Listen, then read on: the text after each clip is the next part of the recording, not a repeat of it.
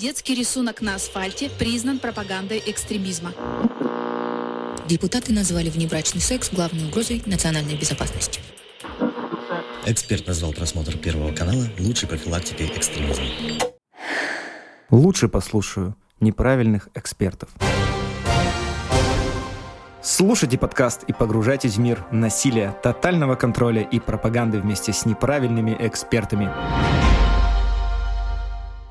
Всем привет! Сегодня у нас выпуск подкаста «Неправильных экспертов», можно сказать, по горячим следам. Мы решили обсудить отличный пример моральной паники ЧВК «Рюдан» и миф аниме, очень опасный для молодежи. Для тех, кто нас слушает впервые, рекомендуем наши выпуски подкаста «Моральная паника и защита общества» и «Экзорцизм в традиционных религиях». Мы же будем говорить о якобы новой и опасной субкультуре анимешников-неонацистов, которые захватили не только души и мысли российских детей, но даже и украинских. На Украине правда, в этом винят не аниме, а происки российских спецслужб. Захватывать и удерживать фудкорт нашего торгового центра сегодня будут анимешник и социальный психолог Михаил Вершинин, который изучал не только секты, но и ходил к питерским зигующим, чтобы понять их уровень грехопадения. Это я. А еще кошка-девочка-религиовед и социальный психолог Лариса Астахова, которая не только разбирается в аниме, но и имеет большую коллекцию ножей и сюрикенов. Конничева. Моси-моси. Помогать контролировать фудкорт нам будут представители Челябинского рабочего класса, шахтеров и металлургов, релюгивет и главная большая сестра Челябинского Рунета Елизавета Щетинина. Всем привет! И просто вечно молодой социолог без вредных привычек Сергей Бредихин. И в самом расцвете сил, заметьте. И чтобы нас не обвиняли в том, что белые угнетают, с нами отжимать место у американского KFC будет религиовед и педагог из степей Башкирии, гордость местных госшаманов Марина Бегнова. Добрый день. Фудкорты теперь моя любимая эстезия. Тяжело переезжать в Москву. Это не к тому, что вы там живете, потому что а то вдруг подумают. Ну и, конечно, прежде чем погружаться на дно аниме, подростковых банд и современной молодежи, мы должны включить дисклеймер для товарища майора, который олицетворяет законопорядок и точка в нашем подкасте. Все материалы для данного подкаста взяты из открытых источников. Мнения ведущих носят субъективный и личный характер, без цели оскорбления или нанесения вреда деловой репутации и вашей вере. Некоторые высказывания могут вас расстроить или не соответствовать вашей религиозной картине мира. Во время передачи обсуждаются запрещенные в РФ экстремистские соцсети, террористические и нежелательные организации и особенности вооруженного конфликта на Украине. Если вам нет 18 лет, то этот выпуск точно не для вас.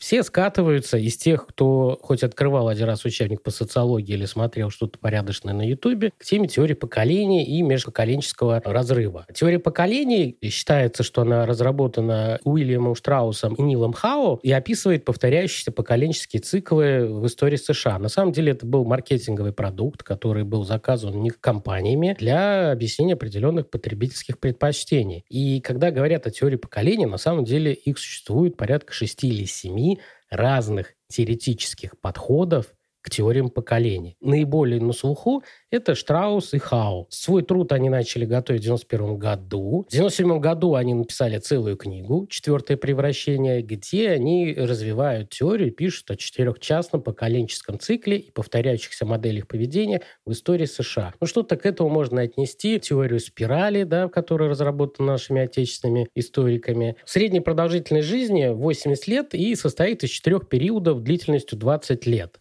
Значит, детство, молодость, средний возраст и старость. Поколение – это совокупность людей, которые рождаются каждые 20 лет. Считается, что есть, на слуху вы, возможно, слышали, бэби-бумеры, поколение X, поколение Y, поколение Z, потом есть всякие поколения снежинок, сейчас э, миллениалы пошли, потом э, новое теперь поколение буквально неделю или месяц назад придумали миллениумы какие-то. То есть постоянно-постоянно идут э, настройки. Хоть и считается, что теория поколений подходит к разным странам, на самом деле это больше науч-поп и какая-то ну, популярная модель, которая не совсем одобряется в классической социологии, но про это нам, возможно, дополнит Сергей. Да, Михаил, на самом деле теорию поколений довольно часто критикуют. Она скорее удобна для каких-то маркетинговых целей, потому что вот мы понимаем, есть у нас поколение Z, которое имеет такие четкие установки, вот наша целевая аудитория, мы на нее ориентируемся. Хотя давно уже показано, что эта теория имеет слабые черты и на все сообщества, на все страны распространяться не может, да и в целом не всегда вот эти межпоколенческие разрывы в культуре и всем прочем настолько явны и очевидны. И вот здесь как раз мы можем перейти к вопросу вопросу о том,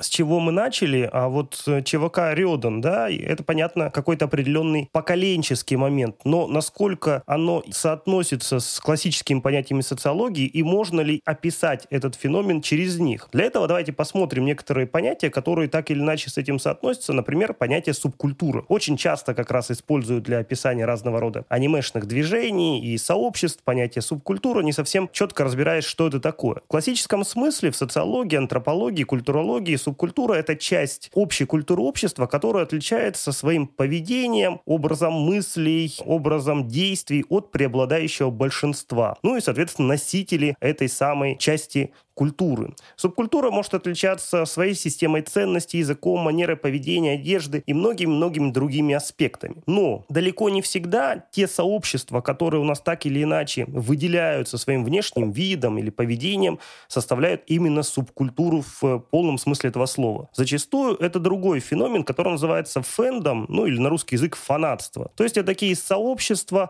поклонников какого-нибудь писателя, исполнителя, стиля и тому подобное. Это такой тусовочный мир, в котором есть свой юмор, сленг, схожие интересы, но в полном смысле слова это не субкультура, потому что нет там общего мировоззрения, единых вкусов во многих сферах и так далее, и так далее. То есть это нечто более мелкое и незначительное. Хотя какая-то часть молодежных субкультур действительно происходит от разного рода фэндомов. Но здесь важно отметить еще такой момент, что субкультура может существовать как мирно, вливаясь в общую культуру и не противодействуя ей, так и в рамках контркультурной формы взаимодействия, когда вот эти самые молодежные субкультуры начинают идти на протест или, наоборот, избегать общей реальности, тем самым формируя себя. Если же мы посмотрим, когда вообще образуется этот феномен молодежных субкультур, то это скорее э, середина 20 века после окончания Второй мировой войны. И, в принципе, социологи объясняют появление их тем, что увеличение нашего материального благосостояния, возможностей производства раздвинуло возрастные рамки социализации. То есть, если раньше тебе в 14 лет надо идти было на завод, грубо говоря, то теперь в 14 лет ты можешь прекрасно еще учиться, потом пойдешь в университет, и годам 30, может быть, куда-нибудь пойдешь работать, а может и не пойдешь. И вот это вот длинное детство и отрочество позволяет молодым людям находить себя в разных формах. Ну и, разумеется, молодежные субкультуры — это такой, скорее, городской феномен, что, в принципе, мы сегодня и наблюдаем. А вот как социолог социолога хотел бы спросить Ларису, а все-таки вот это вот самое Рёдан и в целом анимешное движение, да, оно является субкультурой или нет, на ваш взгляд? Прежде всего, Сергей, я абсолютно согласна с тем, что необходимо разделять направления, что такое субкультура, контркультура, фэндом и так далее. Потому что у нас очень часто сегодня стали термин субкультура использовать в значении контркультуры, то есть э, культуры, противопоставляющей себя ценностям всего общества. И вот как раз что касается ЧВК Рюдан, речь и шла о том, что это вроде как контркультурное, негативное для всего общества и для культуры тоже явление. Поэтому очень хорошо, что вы поставили на этом акцент. Конечно, нельзя говорить о том, что ЧВК Рюдан — это субкультура, поскольку сама по себе исходная для данного явления связана немножечко с другой, с аниме-культурой. Вообще, что такое аниме, прежде всего, да? А все знают, что означает это анимацию, восходит корнями к английскому слову animation. Это сокращенная, скажем так, до трех слогов терминология. Но, в принципе, надо помнить, что до середины 70-х годов вообще говорили о кинокомиксах, а не аниме-культуре культуре. И по мере распространения японской анимации за пределы Японии слово стало входить в другие языки, включая русский, в качестве обозначения анимации, произведенной в Японии и имеющей характерные для нее стилистические признаки. Сегодня на самом деле мы имеем с вами и американскую аниме, и русское есть тоже аниме, к сожалению, очень-очень ограниченных формах. Крайне положительные и крайне отрицательные примеры. Но об этом позже. Существует два альтернативных русских написания слова аниме, но оба произносятся одинаково, поэтому я не думаю, что для подкаста это существенно. В русском языке слово аниме не склоняется, и мы используем с вами в разговорной речи часто слова, образованные от слова аниме. Это анимешник, анимешный и так далее. Итак, аниме — японская мультипликация. То есть анимешник — это, соответственно, тот, кто так или иначе как-то относится к этой японской мультипликации. Любит ее, смотрит, разделяет какие-то идеи и так далее. В принципе, нужно отметить, и это очень важный аспект, что в отличие от мультфильмов всех других стран, этот вид анимации, японская анимация, предназначен не для просмотра детьми. Большая часть выпускаемого аниме рассчитана на подростковую и взрослую аудиторию. Во многом это одна из причин, почему аниме так популярно в мире. И важно понимать, что в связи с этим существует всегда возрастная маркировка того, на какой возраст рассчитан тот или иной сериал или та или иная картина. Да? Почему появилось аниме в России? То есть, да, аниме — это японская анимация, она возникла как ответ на массовую культуру США, то есть своего рода японский ответ на американское давление, что логично после Второй мировой войны, в связи с тем, что вообще, скажем так, история с бомбардировкой Хиросимы и Нагасаки — это национальная травма для Японии, и, конечно, в культуру американскую японская культура принимать была не готова готово. И получилось так, что появилось логическое продолжение японского изобразительного театрального искусства в виде массовой культуры манги и аниме. То есть мы не говорим о том, что до Второй мировой войны аниме не существовало вообще, но после войны активизируется потребность японского общества в выполнении того самого общественного заказа, противодействует, простите, тлетворному влиянию Запада. Что-то мне это напоминает. И аниме с мангой дают не просто отпор американским комиксам, а становятся в свою очередь той самой мягкой силой, благодаря которому Япония распространяет свое влияние на весь мир.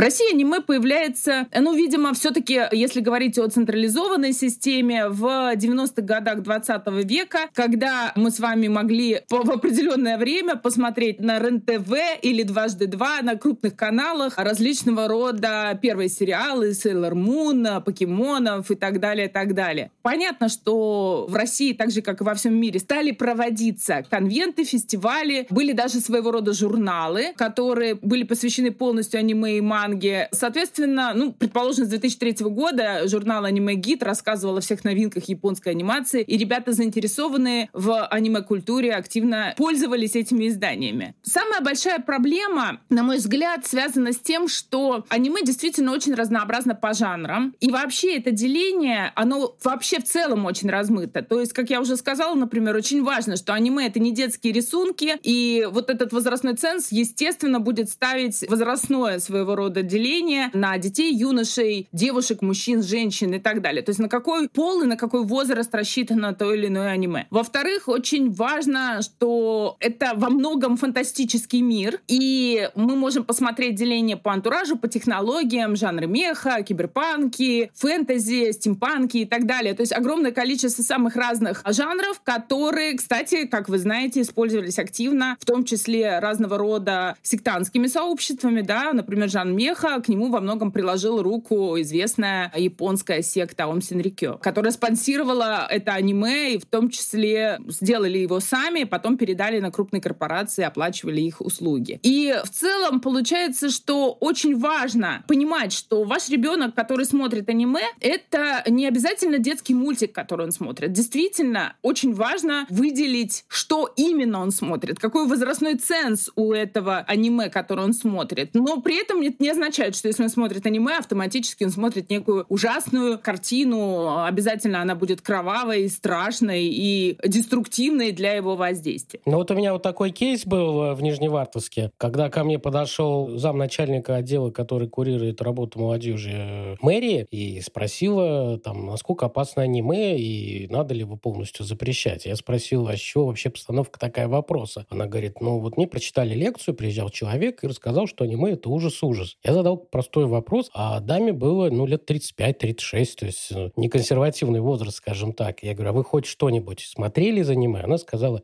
нет. Но при этом свято уверены, что запрещать это нужно. Это самая большая проблема для тех, кто борется с аниме, что они его практически не смотрели или смотрели настолько экзотические серии, по которым нельзя сказать, что вот все аниме такое. Борис, у меня простой вопрос. А из-за чего паника в Москве вот с этими фудкортами? Из-за чего она началась? Потому что, возможно, те, кто наш подкаст слушают, не совсем в курсе. Они знают, возможно, ЧВК, который ведет боевые действия в СВО, а ЧВК Редан, они вообще не понимают, что это такое. Ну, на мой взгляд, проблема с тем, что такое ЧВК Редан как феномен, и является ли это феномен, связанный с э, японской анимацией, да, и связан, да, является своеобразный феномен, но субкультура это, естественно, назвать достаточно сложно, хотя можно выделить по каким позициям. Но прежде всего, это аниме, рассчитанное на определенный возраст. У него достаточно низкий возрастной ценз, то есть Хантер и Хантер — это аниме, рассчитанное на детей до 16-летнего возраста, то есть это подростки подростки с 12 где-то до 16 лет. Серьезно скажу, я не так много аниме не смогла смотреть, но это одно из тех, которых я осилила несколько серий всего, именно из своеобразной рисовки и, видимо, той самой возрастной ориентации, потому что идеи, заложенные в этом аниме, они идут на другой возраст. Соответственно, часто бывают ситуации, когда ребята вырастают, они переходят на другие тайтлы, они начинают смотреть что-то другое, другие проблемы. Это отходит на второй план. То есть э, последователей по сообщениям самих ребят, кто вели группы, посвященные этому аниме ВКонтакте, буквально э, ребят говорили, что их паблики насчитывали до истории, там до 20 февраля они насчитывали по 200-300 человек. Это были маленькие паблики, не так много народу, кому это было интересно. И только эта ситуация, она спровоцировала такой рост интереса. То есть выраженного, массированного движения редановцев в стране не существовало. И это реакция на, скорее, эксперт экспертные в кавычках мнения. Теперь относительно, собственно говоря, сюжета, почему это является своего рода объединяющим фактором? Это типичный социологический феномен, что любая картина, любое видео, материал, ну как бы последователи, она набирает по мере тех проблем, которые в нем затронуты. Если у нас нет потребности в каких-то аспектах выявления каких-то аспектов нашей жизни, да, например, обостренное чувство справедливости, что очень распространено у подростков. Вот те самые протестные настроения, что очень распространено распространено у подростков. Жажда каких-то приключений, что опять-таки очень распространено у подростков. Если у нас этого нет, нам не будет интересно смотреть то или иное кино или аниме, или слушать группу, если она нам не созвучна. Здесь та же самая ситуация. То есть что такое этот клан? Это, по сути, при всех э, прочих моментах, это фантастическая группа. Если мы говорим о том, что все аниме террористическое по своей сути, нам автоматически придется признать аналогично Толкина всего, Гарри Поттера, все фантастические миры, которые придуманы и существуют у нас в, вообще вот на данный момент. То есть это просто определенная вселенная. И, соответственно, ребят, там главный герой, которого пытаются копировать, там, ну, они копируют именно, э, скажем, своего рода иносказательно, да, то есть это герой с обостренным чувством справедливости, и в том числе с жаждой приключений. А теперь продолжим это на современную молодежь. Аниме-культура являлась, ну, как сказать, объектом для нападений очень много лет лет, да, в последних, в любой критической ситуации говорили, что у нас виноваты две вещи. Это компьютерные игры или аниме-культура. И разговоры о том, что надо что-то запретить, запреты, которые были, они шли постоянно. Хотя, строго говоря, все очень удивлялись, почему разговаривают о тайтлах, в которых стоит сразу метка 18+. Они не должны были запрещаться. Они рассчитаны на взрослое поколение, а не для детей. И травмировать никого они не должны. И с этой точки зрения, на мой взгляд, совершенно неудивительно, что ребята, которые продолжали вести себя как представители аниме-субкультуры, представители даже более того определенного клана, да, которым это было интересно. Кстати, обратите внимание, не хиканы, которые сидели по домам, а люди, которые собирались холодно в определенных местах. Понятно, что ТЦ для них сейчас это альтернатива дворам и подворотням, да. Денег нет на что-то большее, но общаться в офлайне они хотят. Ларис, я хотел дополнить. То есть, если мы берем э, примеры из арабской весны, где мусульманская молодежь активно участвовала в свержении правительств, то там есть такое понятие улицы, некоего общественного городского пространства, где молодежь себя реализовывает. Она контактировала между собой и часто пассивно выражала протест. А если идти сейчас из мира социологии, архитектуры и социальной психологии, то есть такое понятие, как третье место. Первое место – это работа или учеба, второе – это дом, а третье, где мы общаемся и проводим время с важными для нас людьми. В моем детстве это были дворы, гаражи, А сейчас для многих современных подростков это как раз фудкорты торговых центров. И когда вот у нас раньше были конфликты, там, попытки контролировать какие-то части уличного двора, то сейчас вот эти конфликты, которые очень сильно раздувают, они связаны как раз за контролем над третьим местом. Это фудкорты современных ТЦ. Там просто живет и социализируется наша молодежь. Абсолютно согласна. И вот если продолжать эту логику, и если посмотреть историю телеграм-каналов за несколько дней до этих событий, вы обратили, возможно, внимание, что одна из проблем, которых беспокоила молодежь в этот период, это активность мигрантам по отношению к малолетним подросткам. Большое количество было приставаний к девочкам, которым 14 лет. То есть э,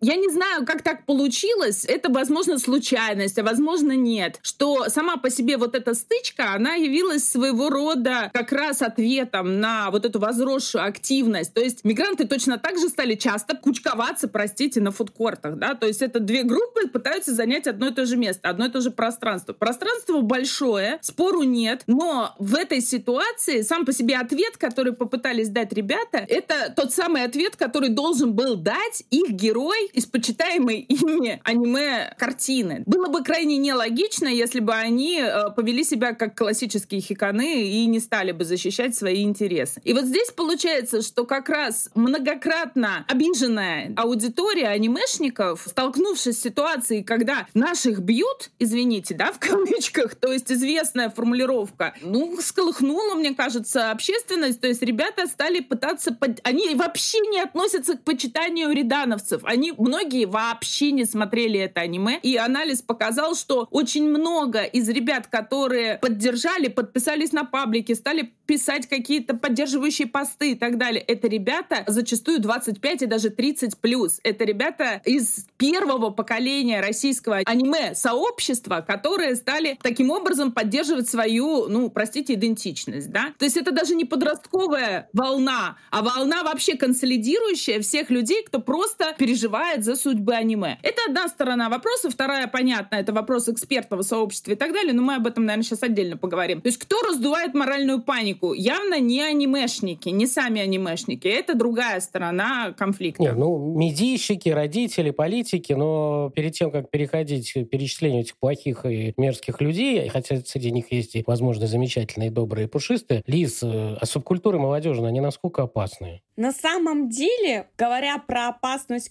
субкультуры мы должны понимать, что мы имеем в виду под субкультурой, что мы имеем в виду под контркультурой и что мы имеем в виду под деструктивным сообществом. Для многих определение субкультуры, и вот здесь мы возвращаемся к конфликту межпоколенческому, рядом с словом субкультура стоит равно радикализм. Радикализм, деструктив, и вот рваные джинсы, длинные челки, футболки, ну, например, футболки с паучками, почему-то, по мнению многих, делают молодых людей радикалами. Поэтому если мы говорим про феномен субкультур, мы не должны никого и нигде стигматизировать. Другой вопрос, когда ценностные установки данных сообществ переходят черты, связанные с правовыми основами общества. Пропаганда массовых беспорядков, романтизация популяризация различных способов, в том числе ухода из жизни, оправдание и поощрение этнических преступлений. И, конечно же, важно анализировать, насколько человек включен в данную субкультуру. Мы обычно с коллегами предлагаем рассматривать уровень вовлеченности склонности, используя определенную шкалу. Но субкультура не равно радикализм. Рваные джинсы — это не признак того, что ребенок, подросток, молодой человек вовлечен во что-то страшное и деструктивное, как и э, нормы, правила и ценности различных субкультур и контркультур. Для радикализма есть определенные черты, для радикализма есть определенные ценности, и все это идет не просто в контр каким-то культурным, музыкальным, визуальным, национальным стилям, но в первую очередь в контрправовым основам нашего государства. Рваные джинсы для действительно радикальных сообществ будут скорее крайне негативным, потому что когда человек ходит в радикальное сообщество, важным аспектом является дисциплина. Дисциплина, она проявляется как раз в уходе за волосами, в твоей одежде. Если у тебя не зашитая рваная одежда, извините, скорее всего, ты как раз к такому сообществу относиться не будешь. Проблема негативизации молодежных субкультур, она очень давняя. Я не буду сейчас вспоминать викторианскую эпоху, которую постоянно цитирует поминаемая нами Александра Архипова. Но здесь есть еще один важный момент. Я процитирую одно исследование, которое было написано еще в 2009 году. Тема молодежи очень часто оказывается связанной с различными типами моральных паник, негативными ассоциациями с опасностью и страшными диагнозами современности. Ведь именно в подростковой молодежной среде опробируются сценарии не столько подчинения, сколько сопротивления традиционному навязываемым стандартам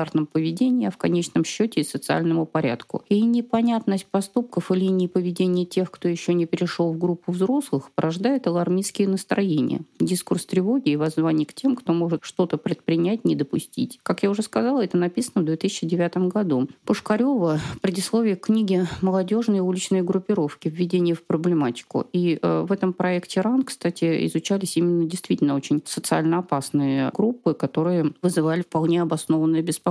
Вообще, в целом, меня беспокоит, знаете что, даже не распространенность разнообразного рода комментариев, а то, что эти комментарии имеют чаще всего совершенно ненаучную основу. То есть люди, которые их дают, они не читали классику соответствующих исследований, начиная со Щепанской и заканчивая, например, Громовым, Еленой Амельченко. А уж традиции чтения даже переводных работ по молодежным группировкам, оно вообще не существует. То есть мы, в принципе, имеем дело всегда с комментариями так называемой концепции от себя. Я так вижу. Это моя теория, и я так предполагаю. При этом большинство из них не обращаются абсолютно ни к каким психологическим психолого-педагогическим аспектом, не интересуются возрастной психологией. И фактически, когда мы слушаем разнообразных экспертов, мы отдаем тему на откуп тем, кто в общем и целом не очень хорошо в ней на самом деле подкован. Сереж, а что говорят исследования? Социологи бьют тревогу или нет? На самом деле, Михаил, тревогу они не бьют, они просто фиксируют, что молодежь действительно другая. Это нормально, потому что мы же с вами сказали, что поколение меняется. В чем она другая? Ну, во-первых, меняется само отношение к реальности, как в ней быть, существовать, работать. Сегодня молодежь уже не воспринимает слово «надо», под которым часто предыдущие поколения шли куда-то. Сегодня она говорит, а зачем надо, кому надо, и вообще я хочу. Есть мое «хочу», и давайте на него тоже ориентироваться. Молодежь довольно неплохо считывает искренность, неискренность, поэтому там, где она видит фальш, там уже ничего не работает. Это вот, к слову, о разного рода разговорах о важном, которые так себе проходят. Почему? Да потому что молодежь легко считывает, где и говорят правду, и говорят с ней искренне, а где говорят по заученным формулировкам, которые спущены сверху. Кроме того, и статус как таковой для современной молодежи утрачивает свое значение. То, что ты там академик трех академий, доктор наук и так далее, и так далее, это уже не так важно. Важно, насколько ты готов включаться в диалог, насколько ты можешь общаться на равных, и что из себя себя ты действительно представляешь. Потому что здесь самое важное для молодежи — это сообщество, комьюнити. И здесь нужно, конечно, пытаться, если мы говорим о каких-то э, воспитательных практиках, быть партнерами, практиковать горизонтальное общение, независимо от возраста и каких-то достижений. Потому что неформальная атмосфера, свобода, фриланс, вот это все для молодежи, это прям очень важно. Кроме того, важен и культурный контекст, вот эти самые мемы, какие-то интернет-жаргонизмы и так далее. Все это не случайно, это язык язык молодежи, это культура молодежи, и мы должны, если говорим о работе с ней, это понимать. Кроме того, молодежь еще и поколение визуалов, поэтому символика очень важна. Не случайно вот то самое ЧВК, которое мы сегодня обсуждаем, оно же во многом и строится на символике. Вот эти паучки, эти кофты, визуальный образ, потому что вот этот визуальный элемент, эстетство, оно очень важно. Как выглядит контент, так к нему и относится. Ну и, конечно, здесь есть серьезные вопросы такого содержательного воспитательного толка, насколько молодежь и кому она сегодня доверяет, на кого она ориентируется, и как, собственно, живет в социуме. И здесь мы видим глобальный кризис доверия на самом деле. Как показывают многочисленные исследования, молодежь не доверяет ни государству, ни другим социальным институтам, да практически никому не доверяет, кроме такого круга, ну, условных лидеров мнений, да. При этом этот круг лидеров мнений, он настолько размыт и размазан, что если мы попытаемся сформулировать каких-то вот э, условных молодежных лидеров, мы увидим там список из нескольких сотен фамилий. Потому что в еде молодежь доверяет одному, в каких-то физкультурных практиках другому, и это меняется от возраста к возрасту, от группы к группе и так далее. То есть какого-то единого списка лидеров мнений не существует. Здесь такой скорее рынок тех, на кого молодежь ориентируется. А вот относительно молодежи и государства здесь, конечно, большие проблемы, потому что молодежь в политику не включена, а скорее исключена. Исследования показывают, что 93% молодежи политикой в принципе, как она э, говорят, не интересуются, а включены так или иначе в политическую жизнь страны только 1% молодых ребят. Ну, мы понимаем, к чему это ведет, если у нас 99% молодежи никак не участвуют в политическом управлении, в политической жизни общества. Отсюда и определенное отношение к родине, к стране, оно становится таким инструментальным. То есть моя родина — это не там, где я родился, а там, где мне хорошо, где меня понимают, где мне дают какую-то выгоду, где у меня меньше издержек тех или иных. То есть такая инструментальная мотивация. Московские психологи проводили исследования и отметили, что современная молодежь относится к государству как к сервису, к какому-то мега-приложению, с помощью которого можно заказывать какие-то услуги. Но самое главное, вот и Марина, я думаю, подтвердит, что педагоги и педагогические возрастные психологи, они очень хорошо знают о том, что именно поведение родителей, которые говорят, например, что буянить плохо и не буянят, тогда дети воспринимают эту модель поведения. А если взрослые говорят буянить плохо, но при этом буянят, то, конечно, дети видят эту фальш и отказываются воспринимать это как правду. Я бы, Михаил, добавила, что не только поведение родителей, но, знаете, такого рода требования вообще-то предъявляются и к другим социальным институтам, не только к семье. То есть если мы с вами говорим, что, простите меня, сверкать голой попой плохо, то, наверное, мы должны придерживаться этого правила сами. А у нас в большинстве случаев э, слова и, э, так сказать, духовно-нравственные ценности, которые мы транслируем, абсолютно расходятся с тем, что они видят вокруг и принимают за социальный образец. Да, и еще мои любимые британские военные психологи, когда исследовали Иранскую республиканскую армию и им подобные террористические движения, они зафиксировали там определенный процент террористов, которые воспринимали государство как насильника над родителями. То есть они видели жесткие задержания полицейскими их родителей за политическую или какую-то, может быть, террористическую деятельность. И после этого они выросли, и у них сформировалась ненависть к этому государству. У меня вопрос к Лизе. Существует же какой-то набор мифов, как взрослые смотрят на молодежь, как они ее не понимают? Или понимают, но не так. Буквально недавно я столкнулась с тем, что в рамках одного семинара с людьми, которые отвечают за вопросы, связанные с профилактикой терроризма и экстремизма в молодежной среде, а, я задала вопрос, как вам кажется, какая самая ужасная террористическая организация в молодежной среде? И угадайте, что они ответили. Безусловно, они ответили название той субкультуры, подкультуры, объединения молодежи, которая в последние повестки не сходят из информационных каналов, но никаких маркеров экстремизма, терроризма и прочих диверсий на данный момент, по крайней мере, не имеет. Так вот, существует определенный термин. Этот термин юнвиноя, и в 2010 году его предложил социолог Дэвид Финкелхор. А многие никогда не слышали этого слова, но при этом могут понять ощущения. В принципе, я уже тоже иногда это ощущение понимаю. Когда вы смотрите на подростка и думаете, думаете, что вы в его возрасте вели себя намного лучше, правильнее, да и вообще вы читали книжки, не сидели в этом самом дурацком интернете. Так вот, Ювеноя как раз и включает страх перед подростками, страх перед молодостью. И страх этот выражается в том, что мы, как всегда, стигматизируем то, что не знаем, боимся, не понимаем. Вот эта самая стигматизация и ложится в основе межпоколенческого конфликта. Так вот, какой топчик конфликтов существует? Ну, безусловно, это плохое воспитание. Обожаю круглые столы, когда взрослые дяденьки и тетеньки, ответственные, между прочим, за это самое воспитание, имеющие взрослых детей, внуков, э, в том числе и пубертатного возраста, обсуждают на уровне академизма, какое плохое воспитание у современной молодежи. Пардон, а где же вы были, когда этот процесс был направлен на детей? А следующий миф касается неправильной музыки. Ну, это такой классический миф. Никто не задает вопрос, почему ребенку нравится эта музыка. Депрессивная, агрессивная. Почему он ее слушает? То, что музыка неправильная, и ребенок должен слушать другую музыку. Не могу сейчас привести пример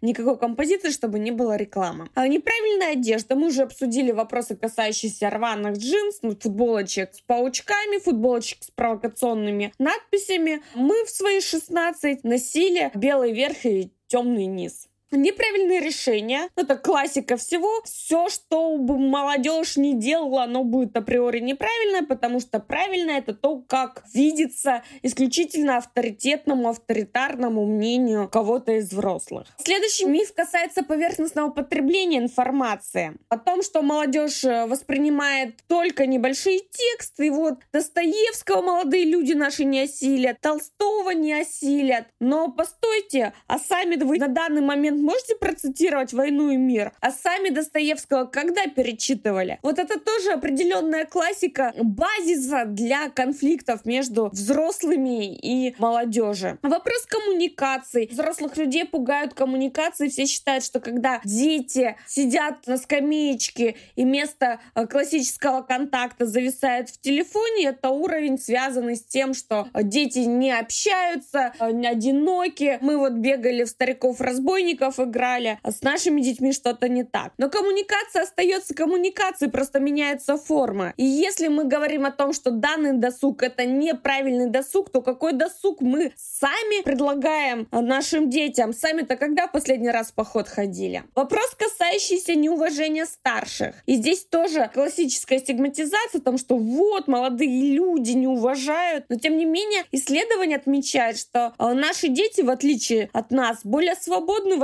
отношениях к авторитарной фигуре взрослого. Ими сложнее манипулировать, они готовы отстаивать свои личные границы, они выступают активно против несправедливости. А сами-то мы уважаем ли наших детей или выбираем инфантильный подход, ну и молодежь пошла. Безусловно, на конфликт межпоколения и на непонимание взрослых молодежи влияет и ускорение темпа жизни, и трансформация различных культурных практик, и визуализация культуры, когда дети наши живут на два мира реального и виртуального, а мы с вами не всегда ну, даже не мы с вами, мы же с вами подкаст записываем, а взрослое поколение не всегда а, зарегистрировано в социальных сетях или активно погружена в виртуальное пространство мы всегда боимся того, что не понимаем, и, может быть, как раз вопрос, касающийся молодежи, вытекает из того, что мы боимся молодежи, потому что не понимаем ее, а узнать, уточнить, обсудить и напрямую спросить почему-то стесняемся. Марин, вот насколько в Башкортостане боятся школьников Министерства образования? Расскажите, пожалуйста, что у вас там что-то фантастическое творится. Да, Михаил, у нас тут довольно забавная ситуация. Значит, в пятницу были проведены родительские собрания, на которых родителям обучающихся было сказано, что дети должны в обязательном порядке в субботу и воскресенье находиться в школах вместе с учителями. Ну, понятно, старшеклассников засадили за пробные ЕГЭ, а младших развлекали всяческими активностями возможностями. Такой прием уже применялся в тот момент, когда по России прокатилась волна несанкционированных митингов, но тогда дети рисковали попасть под 282 статью и ответственность, по которой наступает с 14 лет. И это были меры быстрого реагирования, которые в целом были приемлемы как паллиатив. Но сегодня вот то, что получилось сейчас, ну, это фактически кальк с происшедшего, которое не учитывает одно единственное обстоятельство. А данная субкультура не является доказанной экстремистской. Да? Участие участие в каких-то событиях, связанных с ней, это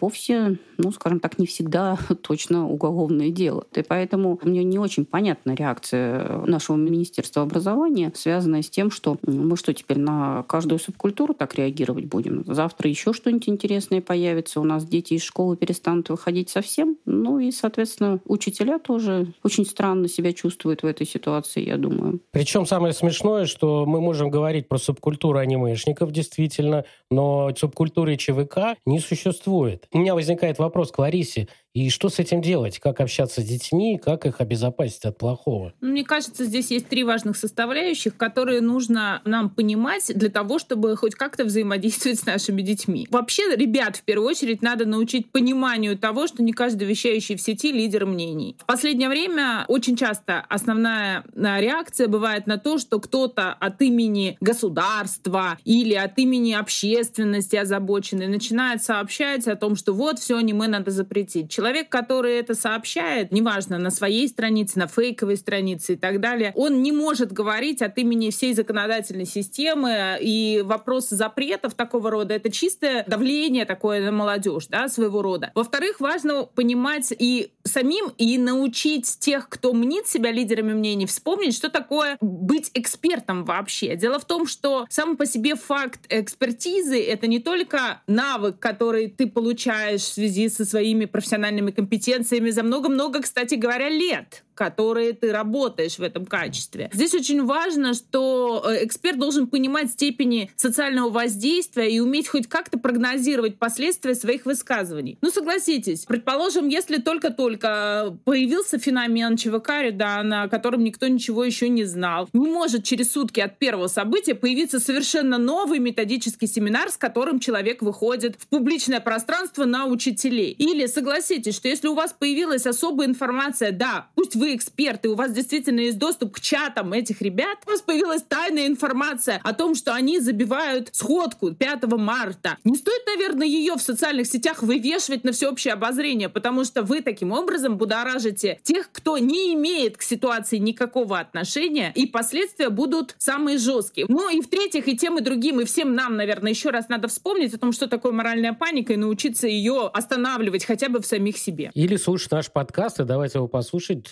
э, другим друзьям, знакомым, коллегам. Да-да-да. Притормозить их всех. Сергей, давайте вы расскажете пять важных вещей. Это очень хороший формат для короткой подачи. О том, что нужно понимать родителям и педагогам про молодежь. А потом я расскажу, какие книжки нужно прочитать. Давайте расскажу. Я думаю, что здесь будет сумма того, что мы сказали. Поэтому, во-первых, нужно понимать, что поколения действительно разные. И для того, чтобы общаться с молодежью, надо немножечко хотя бы понимать культурный контекст поколений и не отвергать заранее то, чем молодежь интересуется и занимается. Во-вторых, не нужно считать, что интернет — это абсолютное зло, и все, что исходит из интернета, это ужасно. Опять-таки, если вы так будете считать, то с той же молодежью вы никогда контакт не установите, потому что молодежь черпает много из интернета. В условиях, когда эксперты, официальные спикеры у нас участвуют в разжигании моральной паники и зачастую информационной агрессии, это только отталкивает молодежь, снижает уровень ее доверия, поэтому подобного рода экспертам и спикерам нужно относиться с изрядной долей сомнения. Молодежь вообще это не зло, это наше будущее, поэтому мы можем, конечно, не принимать все позиции молодежи, ценности их мировоззрения, но мы не можем отвергать само право молодых людей иметь свои взгляды, и установки. Они могут быть нам не близки, но мы должны в любом случае уважать это право. Ну и, конечно, когда вы разговариваете с молодежью, важно не только то, что вы говорите, но и то, как вы говорите. Если вы встаете на позицию всезнающего лектора, то никакого контакта не получится. А если вы встаете на позицию понимающего и готового слышать партнера, вот здесь контакт с молодыми людьми вы, скорее всего, установите. Ну и государственным чинам и умам, конечно, надо принимать взвешенные решения, которые основаны на законных основаниях, ну и на здравом смысле. А иначе то самое доверие, которого у нас нет, так и не появится. Давайте включать критическое мышление, уважать друг друга, слышать и слушать нашу молодежь. Ну и когда мы с вами критикуем нашу молодежь, хочется напомнить фразу, которую нашли на надписи гробницы фараона, жившего 35 веков до нас. Молодые люди строптивы, без послушания и уважения к старшим. Истину отбросили, обычаев не признают, никто их не понимает, и они не хотят, чтобы их понимали. Несут погибель миру и станут последним его пределом. Фараон умер, та молодежь давно тоже,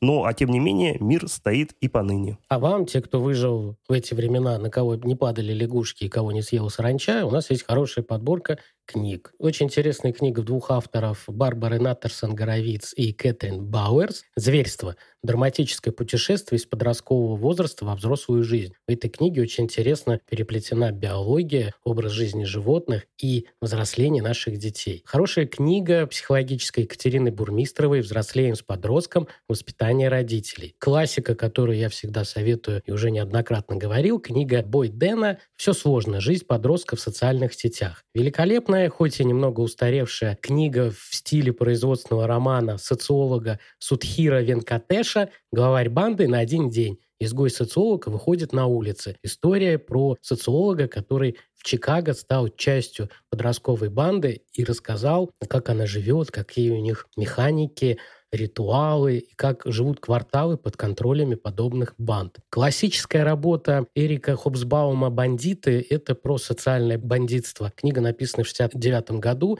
У нас переведена новая ее версия с дополнениями 2000 года. Считается классической работой. Отличная книга по криминологии Алистер Фрейзер «Гангстеры и банды. Ключевые подходы в криминологии». Мне она очень нравится тем, что там показывают появление банд, их взаимодействия, которые существуют в разных культурах и э, в разных странах. Спорная, э, неоднозначная книга Юлии Герлах «Мы хотим свободы. Восстание арабской молодежи». Достаточно интересно рассказано про площадь Тахрир и переворот в Египте. Коллектив авторов. Книга 2015 года «Отечественная». Манга в Японии и России. Субкультура атаку. История анатомии японского комикса. Тоже достаточно полезно для общего развития. Не первый раз мы советовали одного из лучших российских авторов по теме мемов, Иван Кузнецов. «Мемы. Научный взгляд на феномен поп-культуры, захвативший мир». Очень хорошая книга бывшего инвестиционного банкира, а потом он получил профессию врача-эпидемиолога Адама Кучарски